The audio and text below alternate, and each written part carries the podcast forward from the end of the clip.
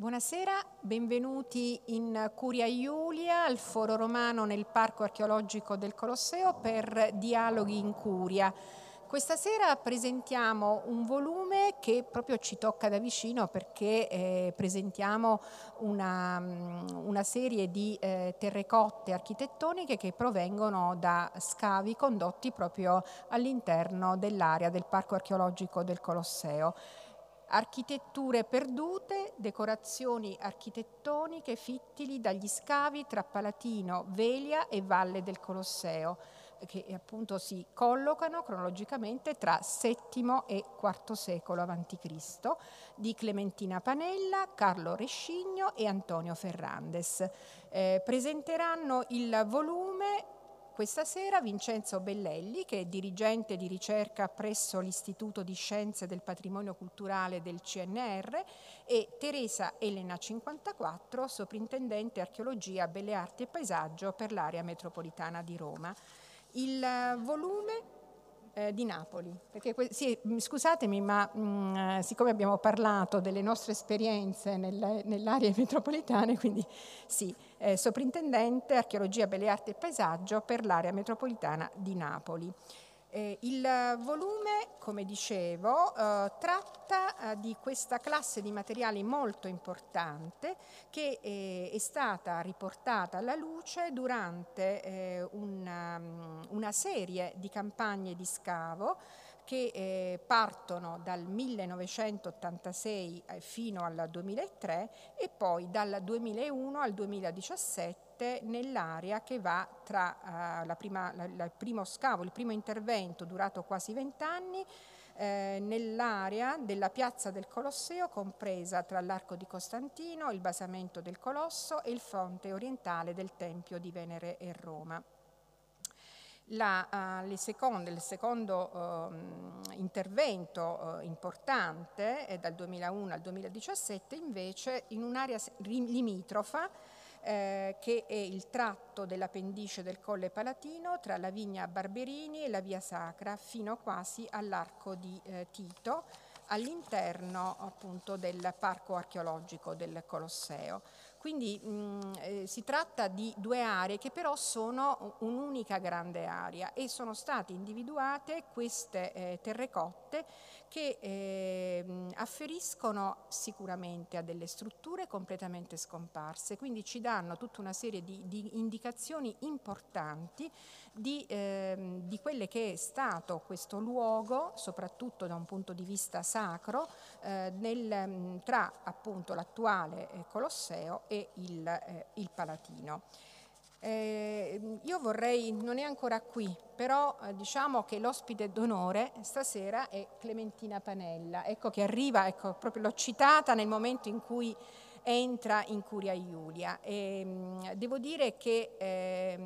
questa sera è anche un tributo a tutto il suo lavoro che ha condotto eh, qui,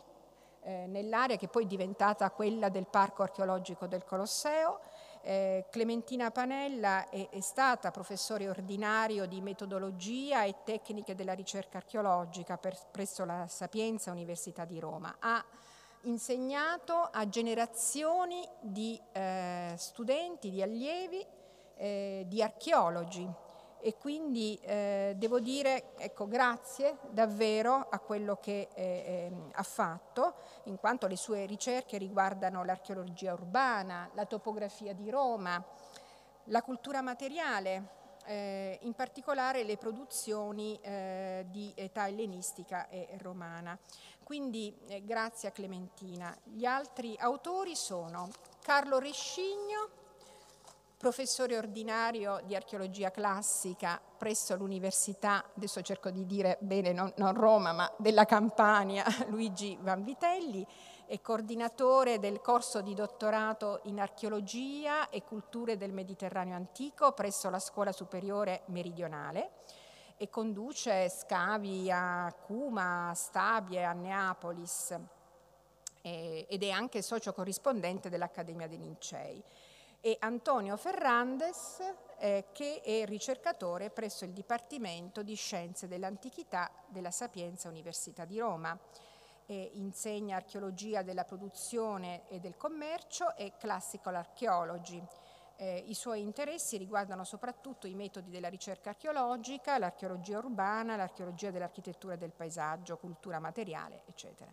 Quindi eh, io adesso non mi dilungo eh, e eh, do la parola a, prima a Teresa, a, do quindi la parola a, a Teresa Elena 54 soprintendente di Napoli, dell'area metropolitana di Napoli. Ecco, grazie. buonasera a tutti, grazie Alfonsina. Per me è un piacere essere qua in questa sede così prestigiosa a presentare il volume curato da Clementina Panella, Carlo Rescigni e Antonio Ferrandes nella bella edizione Naus, che certamente è una delle novità editoriali più interessanti per gli argomenti di questi ultimi anni, per gli argomenti trattati. Ora è evidente che una sintesi come quella che viene presentata nel volume non potrebbe essere altrimenti, è frutto di un'attività di ricerca molto rigorosa che ha saputo scegliere le strategie più adeguate per affrontare un contesto pluristratificato complesso, così possiamo definirlo, cioè le pendici nord-orientali del, nord del Palatino e ha saputo applicare e calibrare metodologie di indagine che sono state affinate e perfezionate attraverso esperienze decennali nel campo dell'archeologia urbana, campo nel quale, nel quale Clementina Panelli e la sua scuola sono certamente stati protagonisti indiscussi. La prima parte del volume, che rende conto di una bibliografia pregressa, ricca e articolata, è dedicata alla presentazione delle indagini di scavo, curata appunto da Clementina Panella, e al quadro topografico, che si deve alla stessa Clementina Panella, ad Antonio Ferrandes e a Francesca Fiano, con una utilissima sintesi sui singoli contesti esplorati, quindi il santuario della Velia, il santuario delle pendici nordorientali del Palatino, la via per il Foro, la Domus prossima alle Curie Veteres. L'area esplorata risultava ovviamente fortemente rimaneggiata da interventi edilizi susseguitisi nel tempo, con uno spartiacque rappresentato dall'incendio del 64 d.C. Occupa dunque una fascia cruciale, importante, centrale per la topografia della Roma antica, all'incrocio tra due assi viari, la via nord-sud, la strada nord-sud che correva sull'allineamento Circo Massimo Esquilino e la via Valle del Colosso Foro che incrociava da ovest all'altezza della metà Sudans e attraversava pendi- la, la, depressione tra le pendici del Palatino e della Velia. Ricordiamo che il suo tracciato fu modificato e rettificato in età neroniana. Quindi a monte di tutta questa operazione di scavo è ben chiara proprio la difficoltà no? che eh, c'era nello svolgimento stesso proprio delle indagini, inda- delle indagini che si sono dovute misurare con un'estrema frammentazione dei contesti che per le fasi pre-neroniane e flavie si mostravano non unitari ma eh, scomposti e suddivisi in bacini stratigrafici sconnessi a causa di dei ripetuti interventi edilizi, che avevano peraltro determinato un destino diverso per i, per i diversi settori intercettati.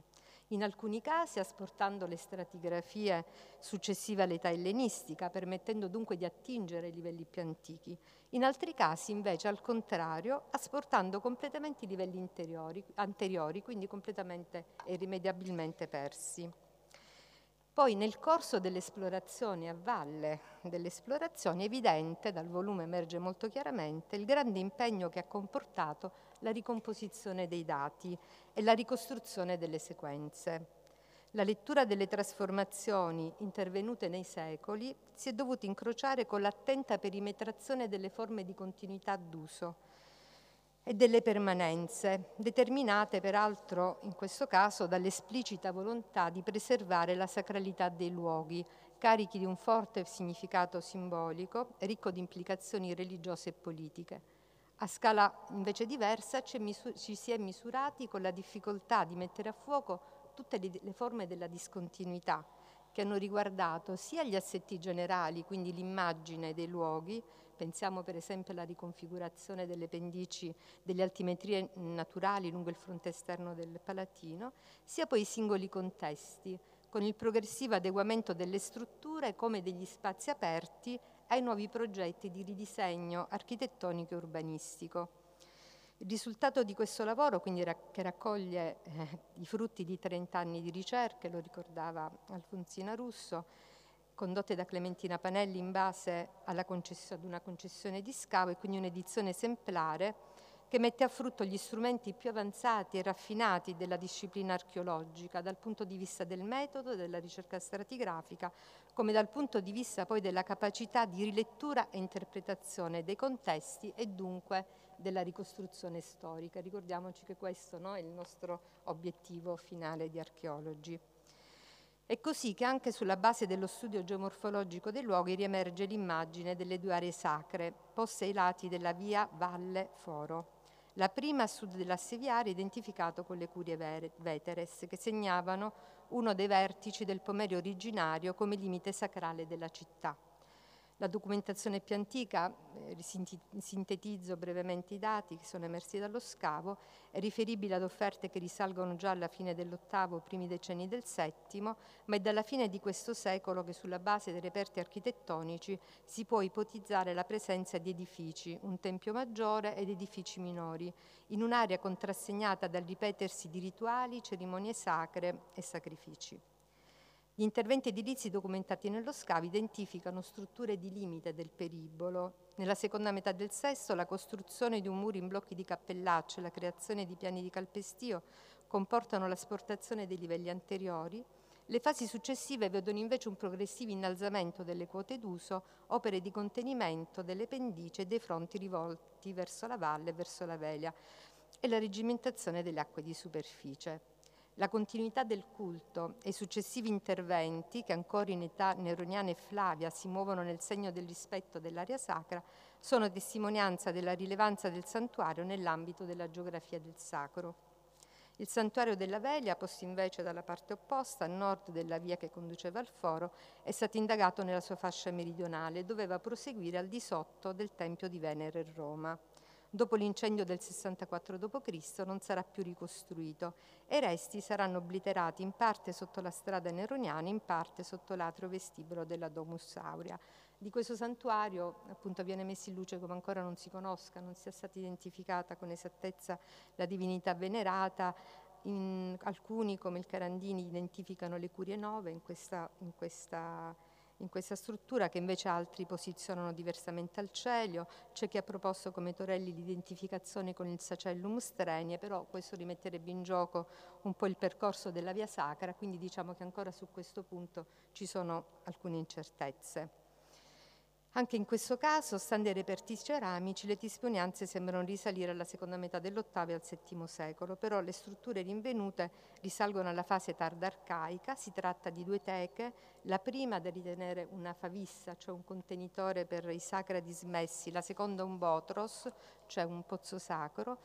Una pavimentazione tra le due teche recava incassi per cippi per una struttura, forse un'edicola o un altare. Ora, la lettura dei contesti e la definizione cronologica delle fasi è l'esito di un accorto lavoro di ricomposizione e di studio dei reperti, lavoro pregevole, ben dettagliato e argomentato nel terzo capitolo del volume da Antonio Fernandez e Francesca Fiano. La pubblicazione delle sezioni stratigrafiche, caratterizzate poi per fasi, che è presente appunto nella parte centrale del libro, è di grande ausilio per la comprensione delle sequenze. Alla presentazione dei contesti di scavo poi segue nel capitolo quarto l'edizione dei reperti architettonici fittili e vorrei sottolineare a questo proposito un aspetto specifico del volume che poi è alla base del titolo Architetture perdute e che riguarda la piena valorizzazione dei reperti residuali, in questo caso parliamo delle decorazioni architettoniche, il cui studio si deve a Carlo Rescigno. Sono reperti residuali, ovvero frustoli di tetti di edifici che presenti nella zona in antico, a causa della continuità d'uso, sono andati dispersi, disseminandosi in un vasto areale. Non di meno, nel dialogo stringente, stringente con le poche strutture e le stratigrafie ancora in posto, L'attenta ricostruzione dei sistemi fittili di copertura, il disegno del costruito fantasma, come lo definisce Clementina Panella nella sua introduzione, restituisce porzioni importanti del paesaggio architettonico, del paesaggio antico, così come profondamente segnato dalla presenza dei luoghi di culto. Ora il tema della residualità, della sua importanza per l'interpretazione dei contesti,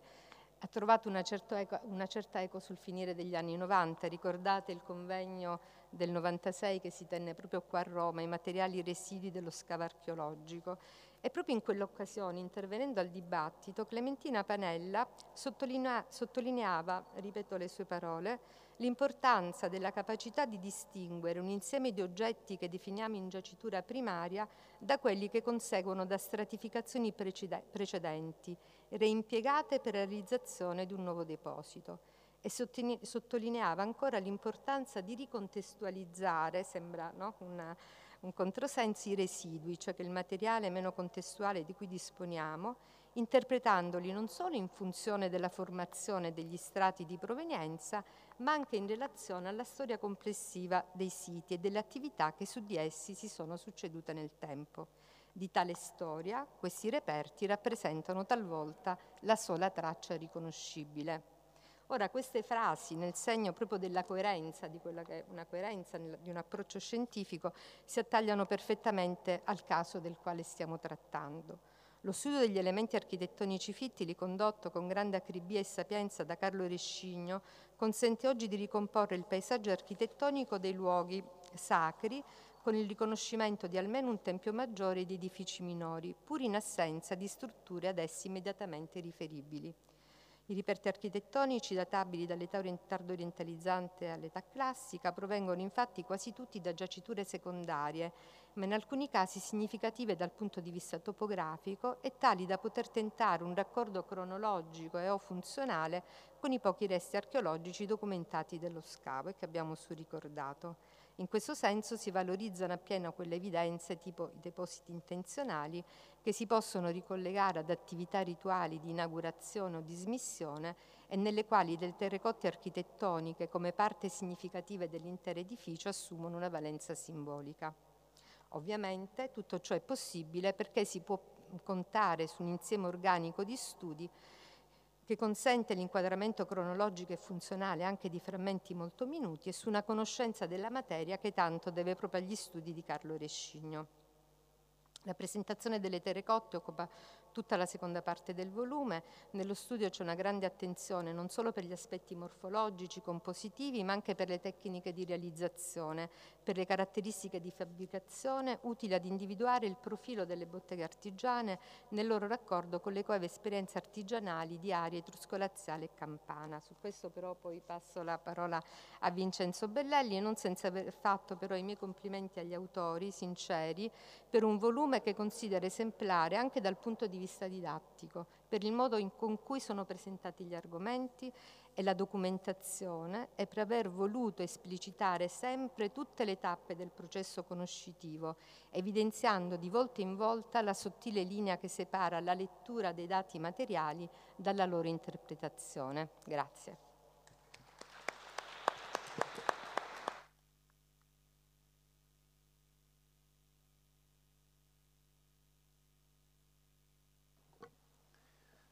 Pomeriggio,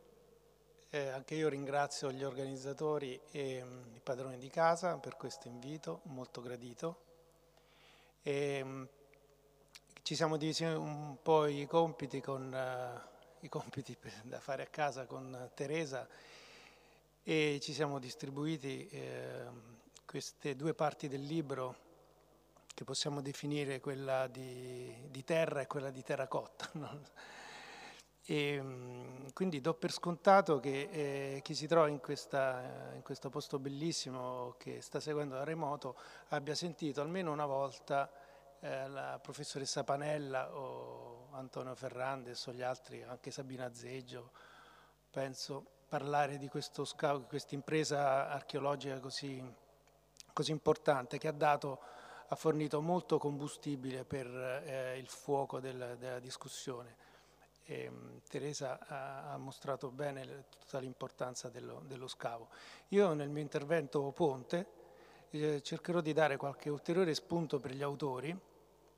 perché credo eh, che poi alla fine gli autori siano le persone più indicate per parlare del, del, di un libro nuovo. Lo lessi tanti anni fa nel primo libro di archeologia che lessi,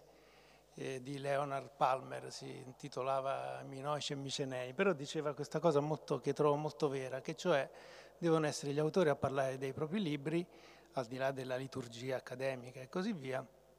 e se possibile dovrebbe essere il libro stesso, se potesse farlo, a parlare di come è nato. Quindi eh, metterò in luce le cose che mi hanno più colpito del, eh, del libro, partendo anche dal fatto che poi naturalmente eh, chi, occupa, chi, si è occupato delle, delle terrecotte è, è, Carlo Rescigno che eh, da tanti anni studia questo tema è stato lui che ha organizzato con Patricia Luloff le, le ultime due edizioni di eh, Delice Fictiles, la grande kermesse per gli addetti ai lavori. C'è ehm, però almeno un'altra occasione di dibattito pubblico, sebbene più informale, che, eh, in cui eh, ci trovammo con Carlo a parlare di terrecotte, non so se se lo ricorda, tanti anni fa, a Palermo, eh, dove eh, lo avevo invitato per un ciclo di seminari eh, dedicato alla sua specialità, che sono i tetti campani. E fu un'esperienza memorabile per, per, gli studenti, me lo ricordo molto bene, e anche per, per i docenti, perché erano presenti Nunzio Allegro, si parlò delle terrecotte di Lipari, eh, cioè di tutti quei temi che poi sono in nuce in questo, anche in questo libro, cioè di come eh, nascono queste produzioni, eh, eh, che cos'è la mobilità delle, delle, maestranze, che vuol dire tradizione locale e, e, e così via. E, mh, non so se riusciremo a ricreare quel, mi ricordo il clima molto informale di quella discussione, però con una bellissima discussione, però credo che il libro lo meriterebbe per i motivi che ha detto uh, Teresa 54, che cioè il libro originale perché eh, va oltre l'edizione critica eh, dello scavo e, e, dei materiali e cerca di ridare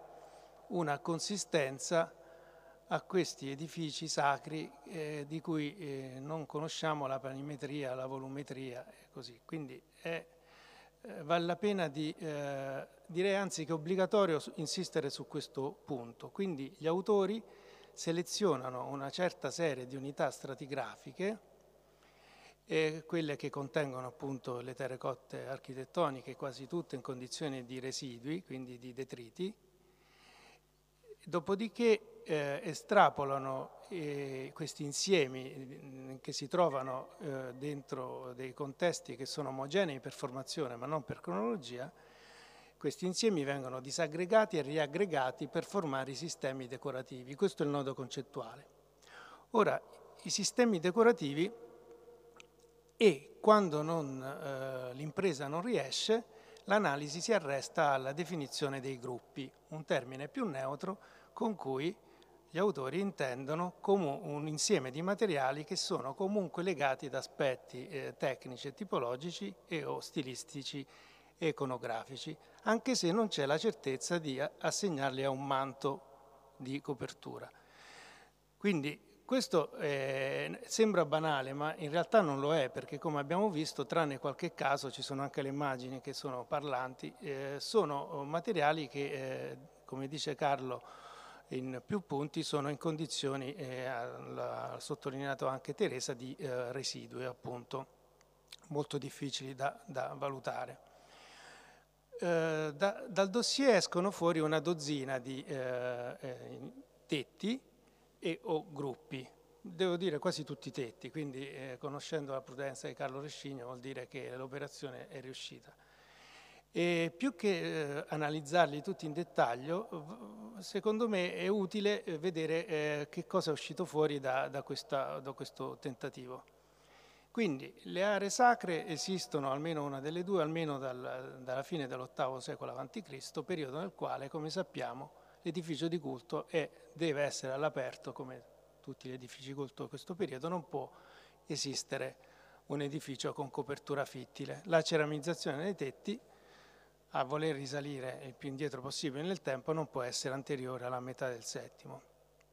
E il primo uh, tetto che viene trovato, i primi uh, due tetti rientrano perfettamente in questo in questo orizzonte, tardo orientalizzante, quindi era in parte già noto, però adesso è, è rinforzato questo dato. Dall'ultimo quarto del VII secolo a.C. Roma e questi edifici attestano che Roma rientra in questa coine tiberina, però che va eh, che riguarda in qualche modo anche Cerveteri. Quindi abbiamo lo stesso tipo di terrecotte. Non esiste il rilievo in questa fase cronologica, è tutto affidato a due elementi su cui eh, Rescigno insiste molto, che il fondo rosso corallo, sono questi tetti rossi molto belli, e la pittura bianca. E se ci aggiungiamo anche le terrecotte che sono note da altri scavi, in particolare eh, quelle pubblicate da Antonella Magagnini e Van Campen, si vede che è proprio è un linguaggio comune e questo è molto interessante. Le antifisse se ci fossero state sarebbero state eh, a placca semplice che chiude la luce del coppo, quindi siamo in una, una fase, come dire, è, è, è la primissima, è, è il prequel del, dei tetti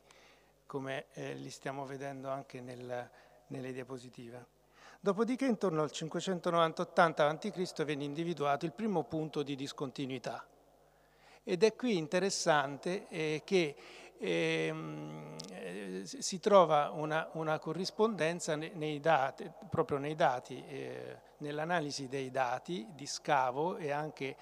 del, del, materiale e soprattutto c'è il salto evolutivo nella tecnologia, quindi morfologia e tecnologia vanno insieme e, e, si passa a questi tetti che eh, vengono definiti sabbiati, che sono diversi da quelli prima pesanti, con tutti questi inclusi che erano già nella matrice argillosa. Queste nuove terrecotte presuppongono si viene detto molto bene, una ricetta, c'è, qualcuno, c'è un'evoluzione tecnologica i forni, ma soprattutto eh, cambia il modo di farle le terrecotte architettoniche. E, ehm, anche se, se, sembra esserci un, un, vacuum di testimonianze nei decenni centrali del VI secolo, in realtà eh, si vede che proprio nella sequenza del, nel flusso, come viene definito ai materiali, si possono eh, anche individuare dei, dei, delle coperture che vanno in questo periodo, in particolare nel terzo quarto del, del VI secolo a.C., in cui viene identificato, e non avevamo dubbi, l'apporto cumano cioè quella bella palmetta così, è un fossile guida eh, eretta, eh, nimbata. E, mm, per capire anche il livello del, di approfondimento del libro, basti dire che viene individuata la sequenza delle matrici in cui si incastra questo pezzo, quindi è un discorso davvero molto, molto convincente. Quindi viene detto a chiare, a chiare, lettere, se ho compreso bene, che c'è proprio una bottega di questi fictores vengono eh, da Cuma, la cosa non, non sorprende però diciamo, e adesso è molto evidente, anche per quello che sappiamo mh, essere avvenuto nel, nel, Lazio. Questo è il tetto, eh, è il tetto quinto. Ehm, poi ci sono i, questi tetti 6 e 7 in cui eh, rientra eh, ehm, Roma, eh, questa parte, queste due aree sacre, vengono ridecorate eh, secondo il gusto eh, imperante anche nel, nell'Etruria meridionale e c'è questa eh, famosa, per, per, chi studia questi, questi, temi, fase identificata dalle laste di tipo eh, Veio Roma Velletri, che vediamo quindi 530-20 eh, con poi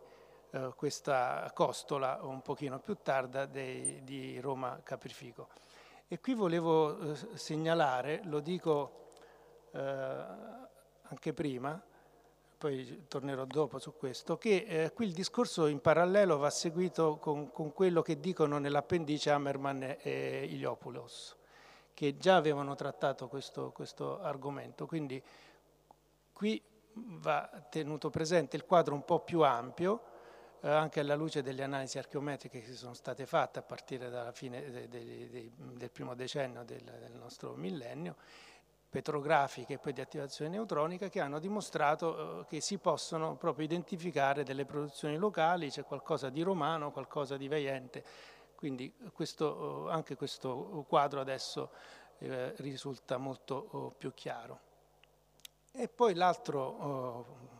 linea di discontinuità viene eh, identificata agli inizi del V secolo a.C., quindi agli inizi della Repubblica. È uno dei capisaldi per chi, per chi, fa i nostri studi, io direi più chiaro, anche dopo gli studi degli ultimi decenni sulla grande Roma di Tarquini. C'è una svolta che eh, cambia tutto e tutto insieme, sono tutti fenomeni interrelati, quindi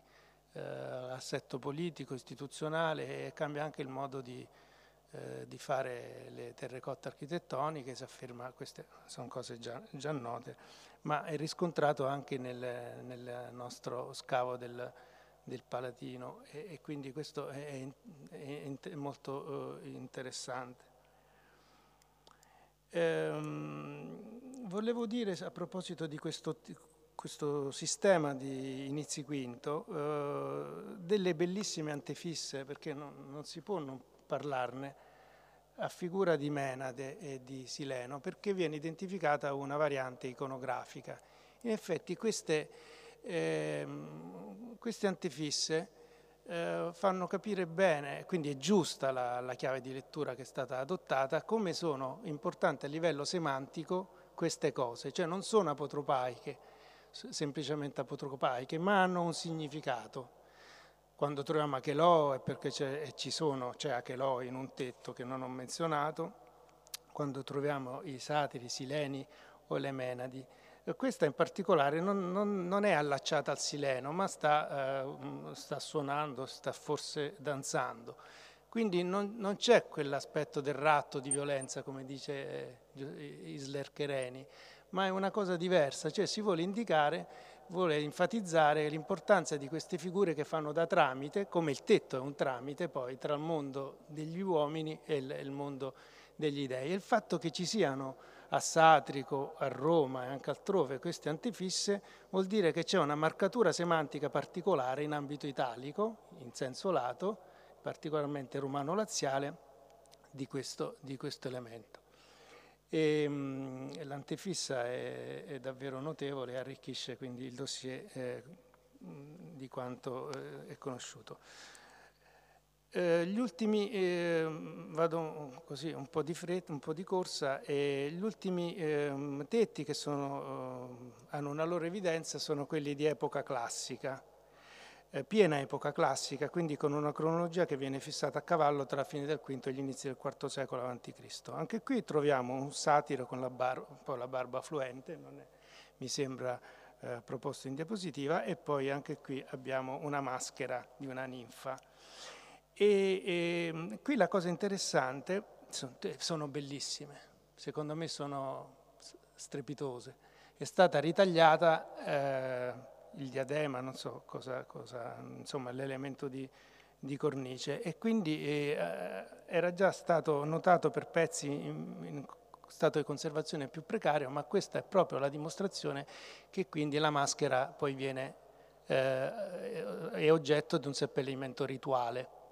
Eh, a Cerveteri ne sono state, eh, trova, che è una situazione che conosco un po' meglio, trova, almeno due casi del genere. Uno lo trovò Cristofani ed è proprio l'Achelò famoso che gira in tutte le... Quello fu trovato, era, sembrava proprio deposto in questo strato, era un, un, rito di exaugurazio molto, molto chiaro. E poi a prescindere che fosse un acrotero centrale oppure solo un'antefissa di riva, questo Carlo forse ha un'idea diversa da quella degli editori, comunque non c'è dubbio che è un caso del genere. E poi un altro abbiamo trovato noi nello scavo del 2019 del Manganello, in un pozzo abbiamo trovato una maschera proprio bellissima di una ninfa col diadema che era stata scontornata e messa con, quindi col, che guardava verso il basso. Adesso la, la, la pubblicheremo. E, poi ci sono delle, dei gruppi miscellanei e mh, altre cose che non ho menzionato molto importanti. Finisco parlando delle lastre fittili, perché eh, anche queste sono mh, importanti, cioè tutto è importante, cioè, mh, si corre il rischio poi di eh, così banalizzare le cose, ma questo delle lastre credo che sia, se possibile, una scoperta ancora più eh, rilevante gli scavatori sono stati molto generosi perché l'hanno proposta già almeno in due eh, sedi espositive, quindi questi pezzi erano conosciuti, però vederli tutti insieme, pubblicati così, la cosa fa, uh, fa impressione perché adesso, se non sbaglio, Roma diventa, dopo Cerveteri,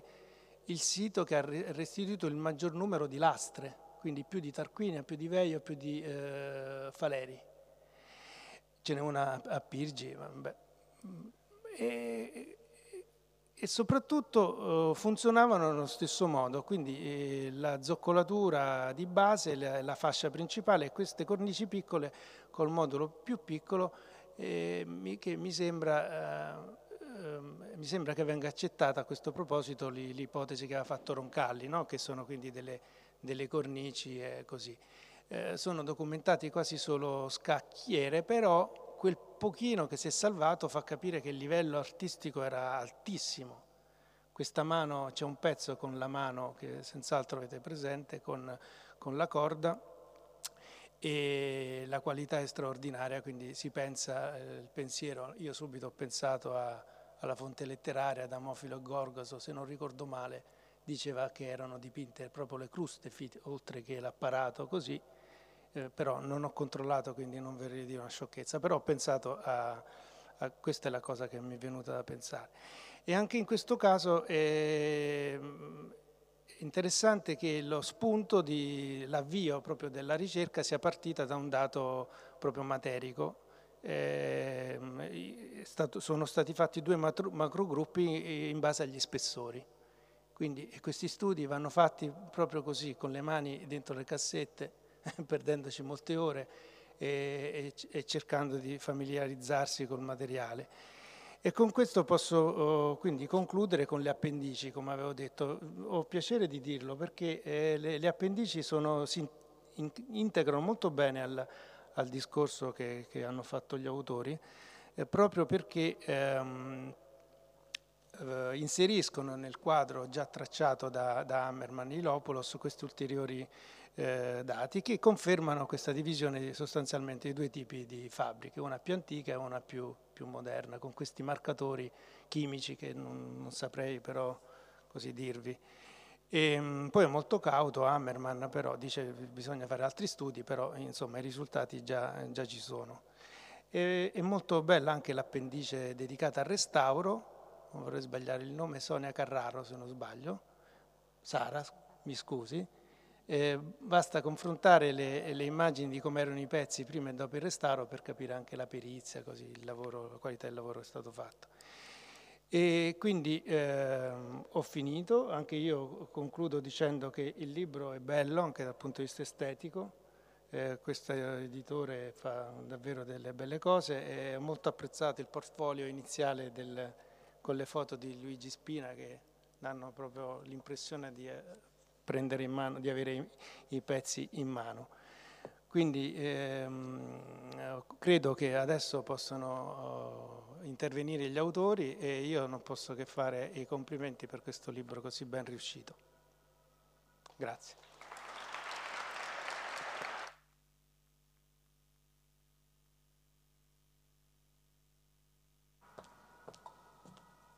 Grazie. Grazie a, a Teresa 54 e a Vincenzo Bellelli e adesso tocca per forza agli autori e quindi io inviterei innanzitutto eh, Tina Panella eh, qui eh, per appunto un po' intanto raccontarci di questa avventura e anche eh, poi dopo di seguito anche gli altri eh, Carlo Rescigno e Antonio Ferrandes però Tina è, è appunto, eh, devo dire, la eh, protagonista con circa 30 anni di scavo qui, eh, quindi anche i risultati gli sono sotto gli occhi di tutti.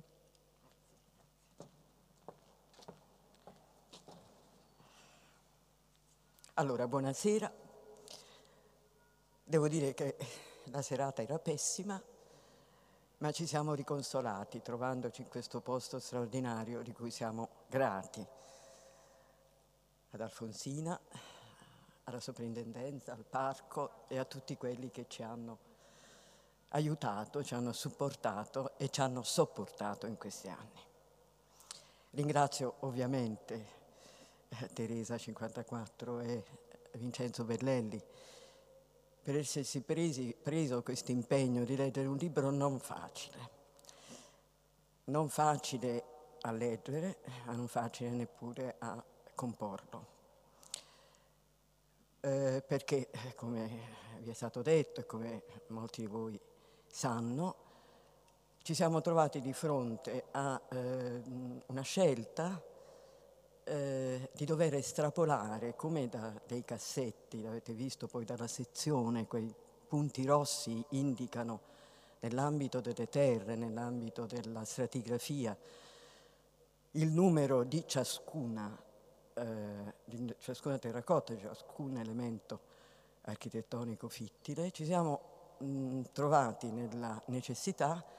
eh, di dover aprire questi cassetti e dare un significato alla presenza di eh, alcuni elementi eh, di cui non avevamo all'interno di una quantità di strutture impressionanti che avete visto poi nell'ortofoto proiettate in bianco, non avevamo il riscontro dell'esistenza, della pietrificazione, dell'esistenza in vita. E questo è stato un lavoro veramente difficile, anche perché eh, lo scavo, quindi le indagini, eh, erano finite abbastanza da poco quando abbiamo cominciato questa impresa, cioè abbiamo finito nel 2017 lo scavo arrivando al geologico dove eh, era possibile ovviamente, eh, con un protrarsi poi nel giugno del 2018, quindi diciamo quando abbiamo cominciato a lavorare avevamo ancora fresco, ma soprattutto erano in piena, in piena, ebollizione quelle che erano le cronologie, le identificazioni delle attività, il significato eh, di questi reperti, ma ovviamente anche degli altri. Normalmente nella mia esperienza eh, anche didattica e nella mia esperienza di studio ho sempre cercato di evitare di estrapolare qualcosa da un tutto perché significa fare violenza ad un sistema che si è organizzato e che noi abbiamo recuperato eh, all'inverso, sfogliandolo. Eh, avevo già in qualche modo tradito questo mio pensiero pubblicando eh, le insegne imperiali e eh, il nucleo importante di eh, materiale, eh, di elementi scultorei provenienti dai Termini della Gabaro, che è l'altro edificio che noi abbiamo a lungo esplorato. Ma lì si trattava di contesti eh, uniti, erano, erano dei contesti, era una fossa con delle, eh, delle insegne, dei segni del potere e dall'altra parte era un frammento di una fondazione che ha restituito questa straordinaria quantità eh, di elementi scultorei. Qui invece era proprio aprire uno per uno eh, le nostre stratigrafie, darle un senso, cercare di capire all'interno della residualità, ma non soltanto della residualità, perché eh, in alcuni casi, che sono per noi di grandissimo interesse, eh, sono state proprio eh, le decorazioni fittili ad essere eh, elemento di eh, datazione delle unità stratigrafiche. In questo rapporto, che è un rapporto molto difficile da recuperare tra produzione e quindi nell'ambito del libro eh, diciamo anche le analisi archeometriche portate avanti da Hammerman, la messa in opera, le maestranze che producono e, che mettono in op- e, che, e quelle che mettono in opera e poi lo scarto. E sullo scarto ovviamente ci siamo eh, molto interrogati e una parte del, del libro dà conto proprio di questa necessità di capire perché, dove, quando e con quale funzione avessero, quale funzione avessero eh, gli strati da cui provengono, le attività da cui provengono e il significato di quello scarto che molto spesso è di tipo sacrale. Quindi un insieme, eh, diciamo, in ebollizione, eh, di cui oggettivamente oggi vediamo appunto in qualche modo la nascita, eh, siamo contenti, eh, sappiamo che ci sono tantissimi problemi aperti dovremo, su cui dovremo ancora molto discutere. Eh, e un'ultima cosa che, che volevo dire perché mi sembra molto importante sono questi dieci sistemi, cioè alla fine dieci sistemi decorativi che vanno dalla fine del settimo, dall'età tardo orientalizzante fino alla fine del quinto, inizi del, del quarto, trovati nelle stratigrafie a partire dal sesto soprattutto fino al, all'età moderna ovviamente. Però come dicevo non si tratta sempre di residualità perché evidentemente ci sono dei momenti dello scarto in cui, come accennava anche Vincenzo Berelli, quelli, quegli oggetti appositamente ritagliati, parte come tutto, diventano, eh, mh, rientra in un sistema di eh, eh, piaculum, di eh, offerta. Eh, da questo, secondo me, da, lungo questo percorso, oggettivamente eh, vi potete rendere conto non tanto delle difficoltà, ma anche dell'interesse e anche della quantità di interrogativi che ci siamo posti, che ovviamente non sono stati tutti eh, risolti, anzi rimangono tutti. Ma i dieci sistemi non sono dieci templi, sono, hanno evidentemente una successione nel tempo, ma come poi ha fatto notare in maniera impeccabile eh, Rescigno, Carlo Rescigno, eh, si tratta, si può tra- trattare spesso di restauri, cioè di rotture sia in corso d'opera sia nel tempo, e quindi sostituzioni. Certo che però dalla fase diciamo, del 580, 580-560 alla fase 540-520 c'è questa discontinuità che eh, trova peraltro poi confronti a Roma e nel Lazio e nell'Etruria meridionale eh, puntuali, una discontinuità che fa parte veramente di un altro sistema, di altri sistemi decorativi e quindi non si può parlare di sostituzione. Altro elemento, accennava eh, Vincenzo Bellelli a questa cura nello spessore e anche nelle dimensioni, perché dei sistemi che appartengono alla stessa fase cronologica, quindi allo stesso mondo, diciamo, creativo, si trovano misure diverse, quindi vuol dire che ci sono più edifici a cui una stessa fascia cronologica po- possono appartenere i frammenti eh, relativi. Ha accennato il Belli alle lastre, vi posso dire che è stata la mia disperazione, perché metterle insieme, metterle in rapporto, perché sono la maggior parte, è il nucleo più consistente, l'avete visto peraltro anche nel grafico che scorre alle mie spalle, metterle in rapporto da una parte con la stratificazione, con le stratigrafie, ma metterle in rapporto anche all'interno delle stratigrafie con gli altri pezzi architettonici trovati e con la datazione degli strati medesimi, delle attività medesime. Ho avuto dei momenti di grande difficoltà. Un'ultima eh, osservazione per chi ha, avrà il modo di sfogliare, di avere il pdf o di avere il libro, eh, sono gli indici. Eh, anche quelli sono costati veramente molto. Eh, indici eh, peraltro a diversi livelli, quindi a livello di numero di inventario oppure di unità stratigrafica oppure di nuovi numeri di inventario dati oggi dal parco a questo patrimonio.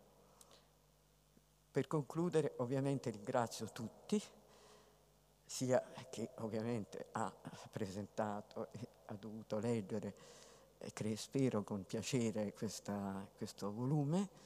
quelli che hanno collaborato con me e che hanno lavorato alla stesura, eh, alle discussioni, alla eh, messa a punto diciamo, della pubblicazione, i tanti allievi che stanno dietro, perché poi tutto questo, i protagonisti sono i più giovani noi abbiamo dato quello che potevamo, continueremo a darlo ovviamente. Il parco a cui ho già accennato e qui eh, non so se posso anticipare, eh, c'è oggettivamente anche eh, non soltanto la speranza, ma qualcosa di più di una eh, sistemazione, una valorizzazione e una possibilità di eh, accesso, di, quindi di eh, visitabilità di questo sito che eh, devo dire è un patrimonio per la città. Grazie.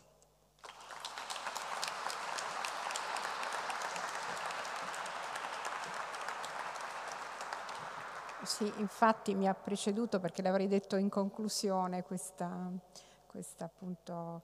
Sì, perché il parco intanto ha già aperto al pubblico una parte dello scavo di Tina Panella nel 2018, no? Con, infatti tu stavi ancora scavando e noi cercavamo di eh, cominciare anche a pensare alla sistemazione, che sono le cosiddette terme di Elagabalo, no? da dove sono venute quelle sculture straordinarie, però nella, delle fasi più tarde ovviamente dei Severi. E però c'era un pallino rosso, anche lì una, qualcosa de, delle terracotte architettoniche in basso, credo che l'ho visto. E, ehm, e, quindi questa prima parte l'abbiamo recuperata, restituita alla pubblica fruizione e stiamo lavorando anche con Giulia Giovanetti per restituire alla pubblica fruizione invece proprio l'area delle curie veteres praticamente, quindi eh, speriamo perché è rientrato nel progetto del PNRR per cui eh, ci auguriamo di iniziare al più presto, penso che siamo un po' tutti, tutti gli istituti del, del Ministero sono impegnati proprio nella progettazione per questa opportunità, grandissima opportunità che abbiamo in questo momento, quindi eh, cerchiamo di non lasciarcela sfuggire perché, e quindi ecco, eh, non solo restituirla come eh, diciamo, struttura, ma anche renderla contenitore di quello che è stato trovato. Quindi eh, musealizzare anche questi spazi. Questo credo che sia molto importante per restituire al pubblico anche il racconto di quello che questi luoghi hanno rappresentato per secoli. Quindi io adesso uh, chiamerei eh, Carlo Rescigno, non lo vedo, dov'è? Ecco che appunto ha studiato questo, uh, le, le, terrecotte architettoniche, le lastre e ha ricostruito così puntualmente questa seriazione cronologica. Sì, grazie. Grazie, io ho poco da dire dopo,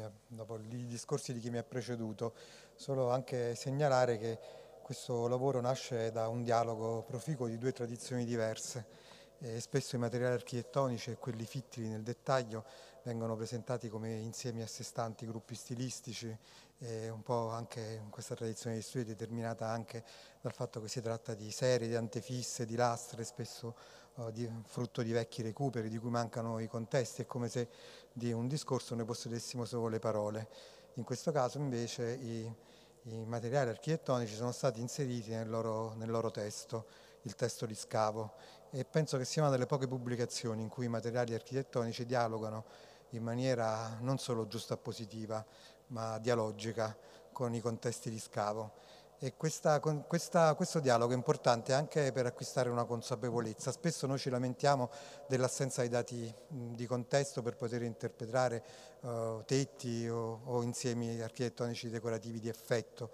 ma in realtà eh, proprio l'esperienza dello studio dei materiali provenienti dalle curie veteres insegna che eh, il, questi contesti non esistono mai come li vorremmo, cioè è difficilissimo trovare un tetto crollato per terra e rimasto lì, non toccato. Si tratta di contesti, di contesti sacri, dove avvenisse una cosa di questo genere i materiali verrebbero ovviamente prontamente rimossi, l'edificio ricostruito o ritualmente poi scaricato uh, altrove. Quindi uh, giaciture primarie per questi materiali uh, sono davvero cose rare, molto molto rare. E qual è la situazione reale? La situazione reale è il flusso dei materiali eh, documentato nel, nel, contesto delle curie veteres. E occorre che gli studiosi che lavorano a volte in maniera separata, solo su, su basi stilistiche, lo sappiano per poter valutare un po' meglio eh, e calibrare meglio le, le, possibilità di lettura e eh, di contestualizzazione del dato.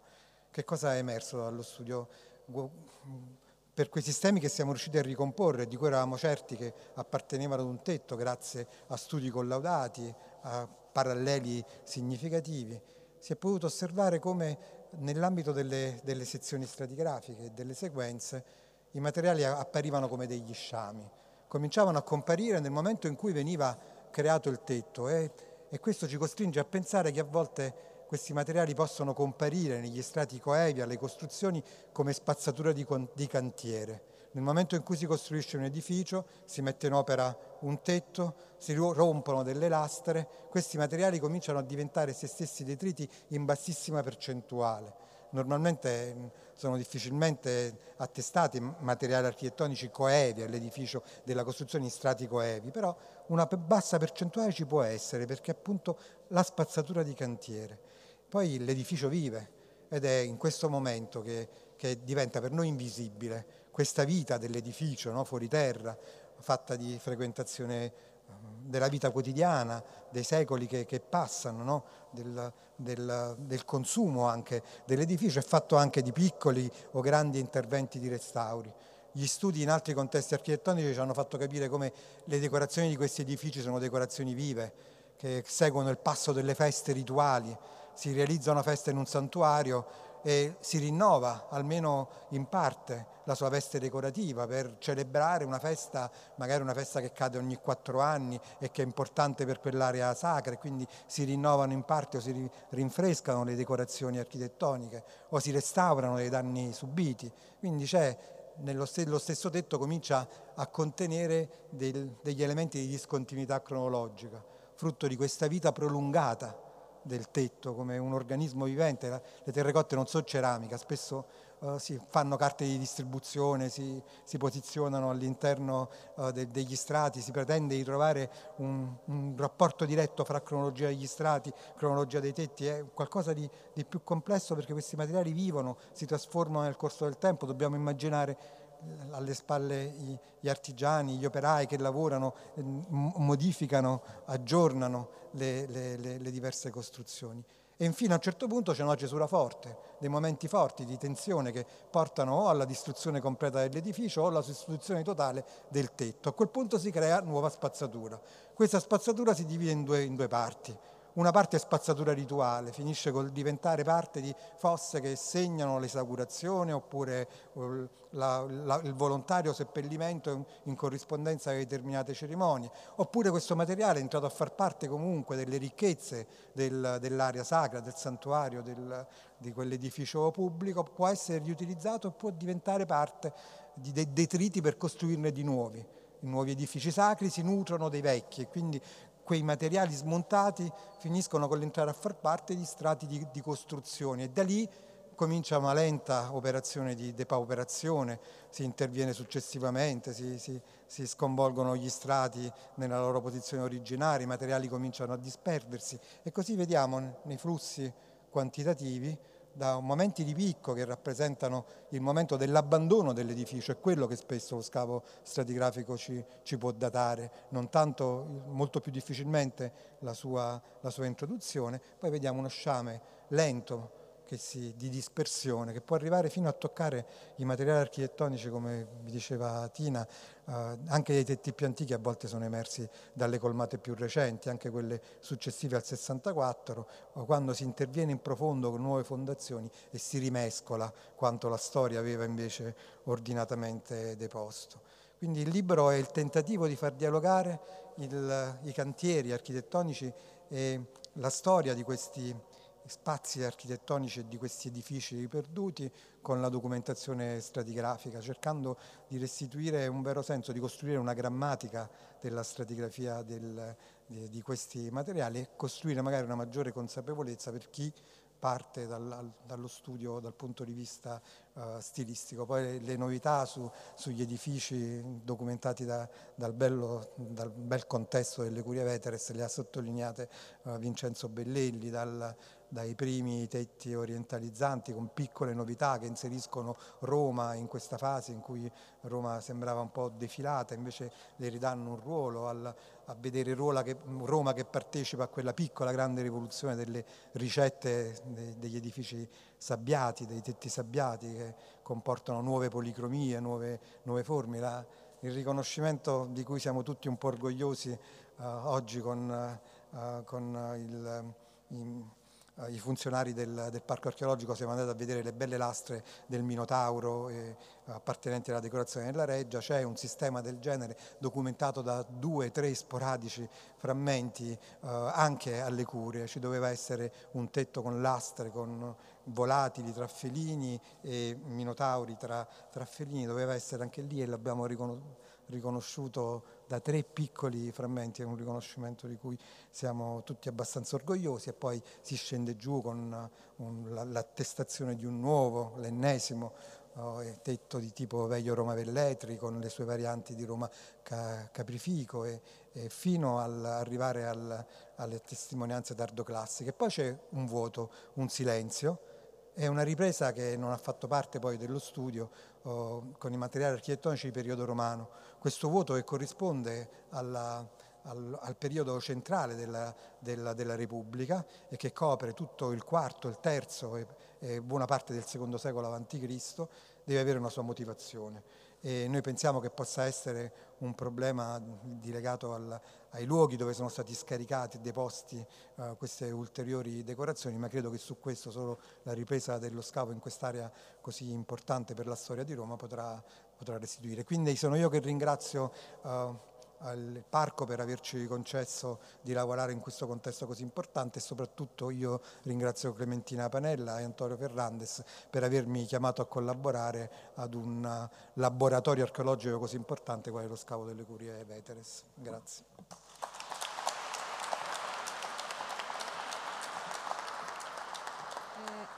Grazie a Carlo Rescigno. Mi viene in mente Ecco, pensando a tutte le restituzioni degli ultimi anni, i recuperi fatti dai carabinieri delle lastre, eh, infatti a Ginevra, mh, frammenti di, di, decorazione architettonica, quello che abbiamo perso, perché la forza proprio del contesto che, che racconta, quindi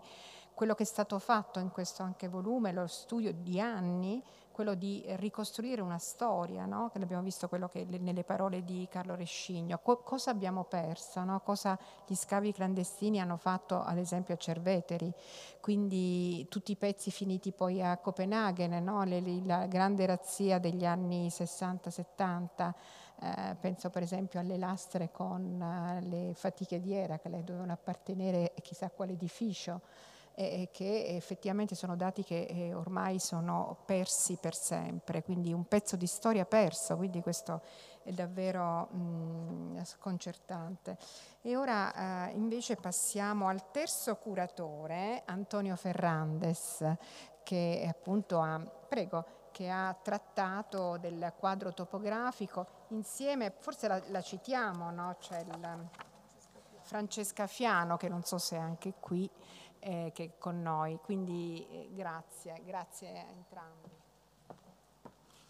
Sì, buonasera a tutti e mi unisco ai ringraziamenti di chi mi, mi ha preceduto sia per i nostri ospiti che ci hanno accolto stasera sia per i presentatori del libro che sono stati così appunto uh, generosi nel, nella loro lettura e soprattutto nel, nel, nel darci anche degli sp- nuovi spunti di, uh, di, riflessione. Non aggiungerò molto anche perché il tempo fuori sembra peggiorare e magari tutti vogliamo tornare alle nostre case, ma um, voglio fare solo due ultime uh, riflessioni. La prima riguarda la costruzione del volume e una delle sfide che abbiamo proprio costruito durante la costruzione di questo volume, che era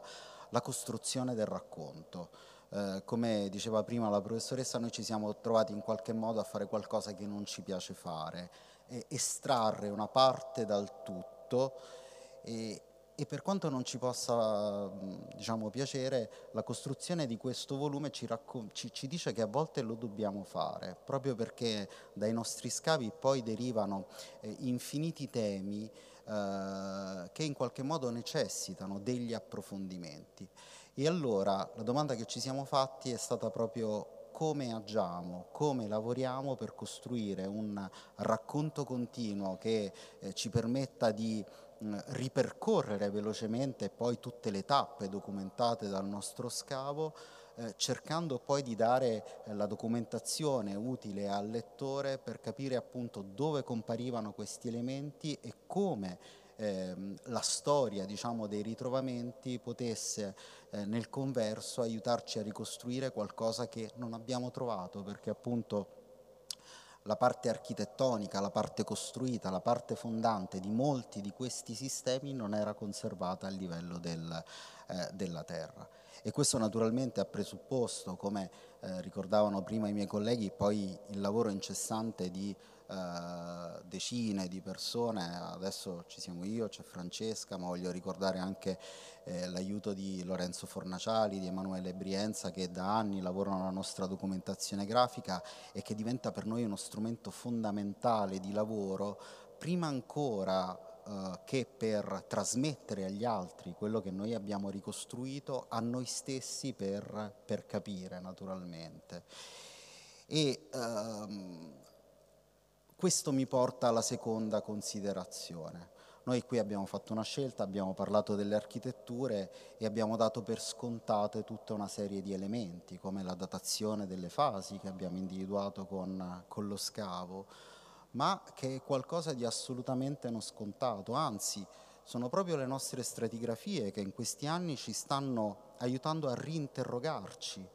su come muti la eh, cultura materiale di una città come Roma in un periodo eh, per cui obiettivamente ci sono delle mancanze, ci sono delle scarse conoscenze. E proprio queste stratigrafie che noi abbiamo inseguito con tutta l'attenzione di cui eravamo capaci poi sarà, eh, sarà agli altri giudicare diciamo, la qualità del nostro lavoro, ma proprio questa attenzione filologica del dato ci sta permettendo adesso di ricostruire dei sistemi che non riguardano solo quello che abbiamo trovato noi e quello che eh, ci eh, apprestiamo a raccontare diciamo, ai nostri colleghi, ma riguardano la storia di una città, di una città che esplode eh, proprio diciamo, tra eh, la fine del, dell'età regia e la prima e la media età repubblicana. E naturalmente di questa esplosione eh, in, questo volume naturalmente non, non, viene colta appunto perché i sistemi decorativi poi che raccontiamo sono più antichi e vengono da noi ritrovati soltanto in giacitura secondaria, ma di questa esplosione invece rimane traccia in tutti i materiali che anche se eh, si vedono solo, si intravedono sullo sfondo, sono quasi scomparsi nel nostro racconto anche per non sovraccaricare il lettore di informazioni che gli avrebbero fatto perdere il, il fil rouge della narrazione relativa alle terrecotte, costituiscono l'agenda futura della ricerca, costituiscono quello su cui stiamo lavorando adesso, anche grazie a eh, nuove tesi di laurea, di dottorato, eh, ricordiamo che questa prima parte dello scavo si è conclusa, ma in realtà la ricerca sulle pendici nordorientali del Palatino continua eh, grazie anche al, all'impegno del nostro Dipartimento di Scienze dell'Antichità sotto la direzione di Maria Teresa D'Alessio che è qui con noi eh, stasera e, ehm, e, soprattutto grazie alle generazioni di archeologi che potranno continuare a nutrirsi di questa, uh, di questa ricerca. Ecco, co- concludo proprio con, con questo elemento. La ricerca, questa prima parte della ricerca si è conclusa, stiamo cominciando a tirare le prime fila, ma in realtà la digestione sarà molto lunga e, e, e diciamo abbiamo cominciato a intravedere delle tematiche che ci costringono a rimetterci in discussione, come quelli relativi all'archeologia della produzione, alla produttività della città, eh, ai rapporti con gli altri centri del, del mondo etrusco-laziale, della Campania, ma anche degli altri centri mediterranei eh, che costituiscono invece il futuro di questa, uh, di questa ricerca. E quindi uh, chiudo il, questo breve intervento ringraziando ancora tutti e uh, sperando di poterci rivedere presto per un nuovo capitolo di questa, di questa storia. Grazie mille.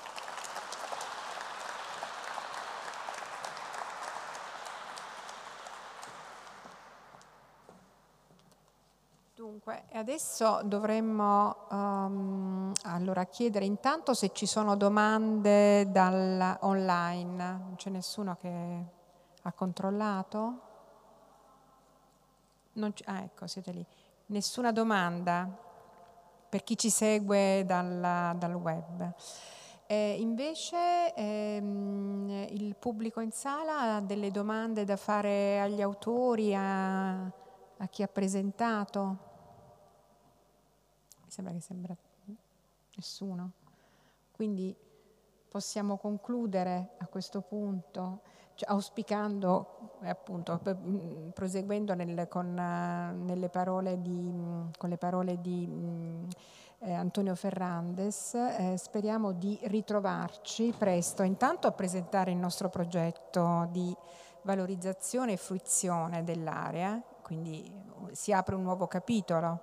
eh, quindi volto alla fruizione. E, e poi eh, le, anche eh, le prime, ci, ci, troveremo presto tra l'altro a gennaio, se non sbaglio, con uh, Maria Teresa D'Alessio per presentare anche i risultati delle campagne di scavo che si stanno conducendo proprio nell'area limitrofa a quella su cui è intervenuta Clementina Panella, quindi eh, adesso siamo ancora negli strati piuttosto alti, no? eh, quindi chissà, eh, proseguendo eh, in profondità, eh, magari troveremo anche qualcosa eh, che ci no, permette di dare, più, dare ulteriori risposte no, a quello che ancora bisogna chiarire. Speriamo, speriamo presto, insomma. Quindi se non ci sono uh, ulteriori domande, io ringrazio uh, intanto uh, Teresa Elena 54, Vincenzo Bellelli e ringrazio anche gli autori Clementina Panella, Carlo Rescigno e Antonio Ferrandes. Grazie e alla prossima.